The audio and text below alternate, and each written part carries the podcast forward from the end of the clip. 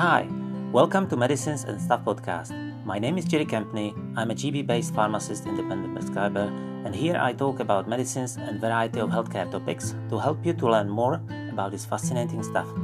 This podcast contains information for educational purposes only and does not constitute medical or other professional advice. Episode number 43 Ramipril Ramipril is a medication prescribed for a number of different reasons, mostly to reduce high blood pressure, to treat heart failure, or to protect the heart and blood vessels from further damage. For example, following a heart attack. It belongs into the group of medicines called ACE inhibitors, which block a chemical called angiotensin converting enzyme involved in the production of a hormone known as angiotensin II. This hormone narrows blood vessels, increases the sensation of thirst, and cause kidneys to retain more fluid and sodium. Ramipril therefore widens the blood vessels and helps to reduce the amount of water put back into the blood by the kidneys. It was patented in 1981 and approved for medical use in 1989, and it is available as a generic medication. Uh, ramipril is a prodrug and its active metabolite is called ramiprilat.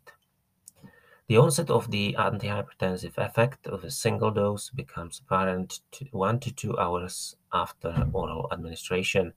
The peak effect of a single dose is usually reached three to six hours after oral administration. The antihypertensive effect of a single dose usually lasts for 24 hours.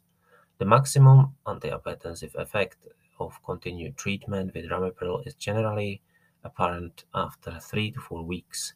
It has been shown that the antihypertensive effect is sustained under long-term therapy lasting two years. It has beneficial effects on cardiac hemodynamics in patients with heart failure as well. Main indication is hypertension, and uh, the dose by mouth for adult is initially 1.20 5 to 2.5 milligrams once daily, increased if necessary up to 10 milligrams once daily, and uh, dose to be increased at intervals of 2 to 4 weeks. For symptomatic heart failure as adjunct under close medical supervision, for adult, the dose is initially 1.25 milligrams once daily Increased if tolerated to 10 milligrams daily, preferably taken in two divided doses.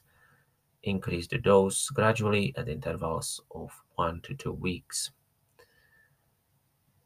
Prophylaxis after myocardial infarction in patients uh, with clinical evidence of heart failure uh, started at least 48 hours after infarction. Uh, requires the dose uh, for adult, initially 2.5 milligram twice daily for three days, then increased to 5 milligrams twice daily.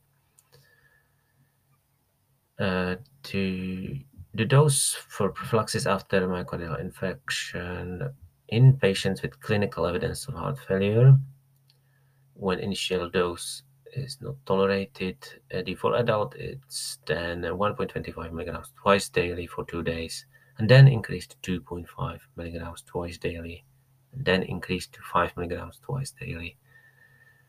Withdraw treatment if dose cannot be increased to 2.5 milligrams twice daily. Uh, dosage for prevention of cardiovascular events in patients with atherosclerotic cardiovascular disease or with diabetes mellitus, and at least one additional risk factor for cardiovascular disease is uh, by mouth for adult, initially 2.5 milligram once daily for one to two weeks, and then increased to 5 milligram once daily for further two to three weeks, and then increased to 10 milligram once daily. Dose in nephropathy uh, should be consulted uh, with the product liter- literature.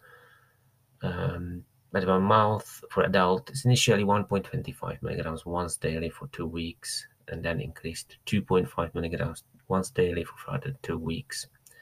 And if tolerated, can be increased to 5 milligrams once daily.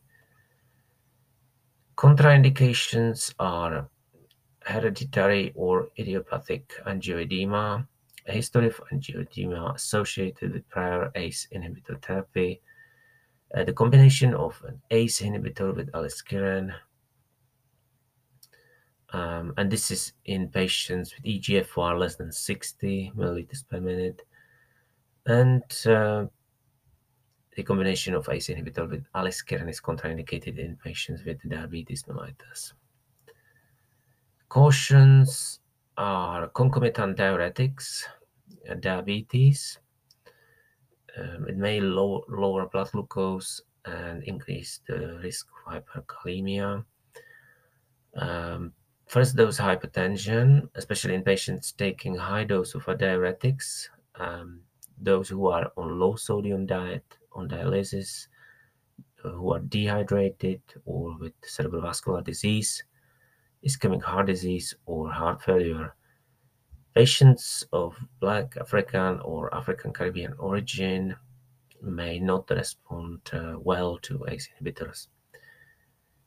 Uh, the caution is also in peripheral vascular disease or generalized atherosclerosis, um, in primary aldosteronism, and in the risk of agranulocytosis, uh, which is possibly increased in collagen vascular disease. Um, also, they should be the all ACE inhibitors should be used with care in patients with aortic or mitral valve stenosis, and uh, also used with care in patients with hypertrophic cardiomyopathy. In elderly uh, there are prescription potentially inappropriate criteria, and this is with hyperkalemia and with the persistent postural hypotension. It has the recurrent drop in systolic blood pressure or more than 20 millimeters of mercury um, because there's a risk of syncope and falls. Uh, common or very common side effects are alopecia, and angina, angioedema, uh, arrhythmias, asthenia, chest pain, constipation, cough, diarrhea, dizziness, drowsiness, dry mouth, dyspnea, electrolyte imbalance, GI discomfort, headache, hypotension, myalgia, nausea, palpitations, anesthesia, renal impairment, rhinitis, skin reactions, sleep disorder, syncope, altered taste, tinnitus, vertigo, vomiting. ACE inhibitors should be avoided in pregnancy unless essential. They may adversely affect fetal and neonatal blood pressure control and renal function. Skull defects and oligohydramnios have also been reported. In breastfeeding, it's not recommended and alternative treatment options with better established safety information during breastfeeding are available. Renal function and electrolytes should be checked before starting ACE inhibitors or increasing the dose and monitored during treatment more frequently if side effects are present. So that's it about Ramipril. I hope it's helpful. Thanks very much for listening, and I'll speak to you soon.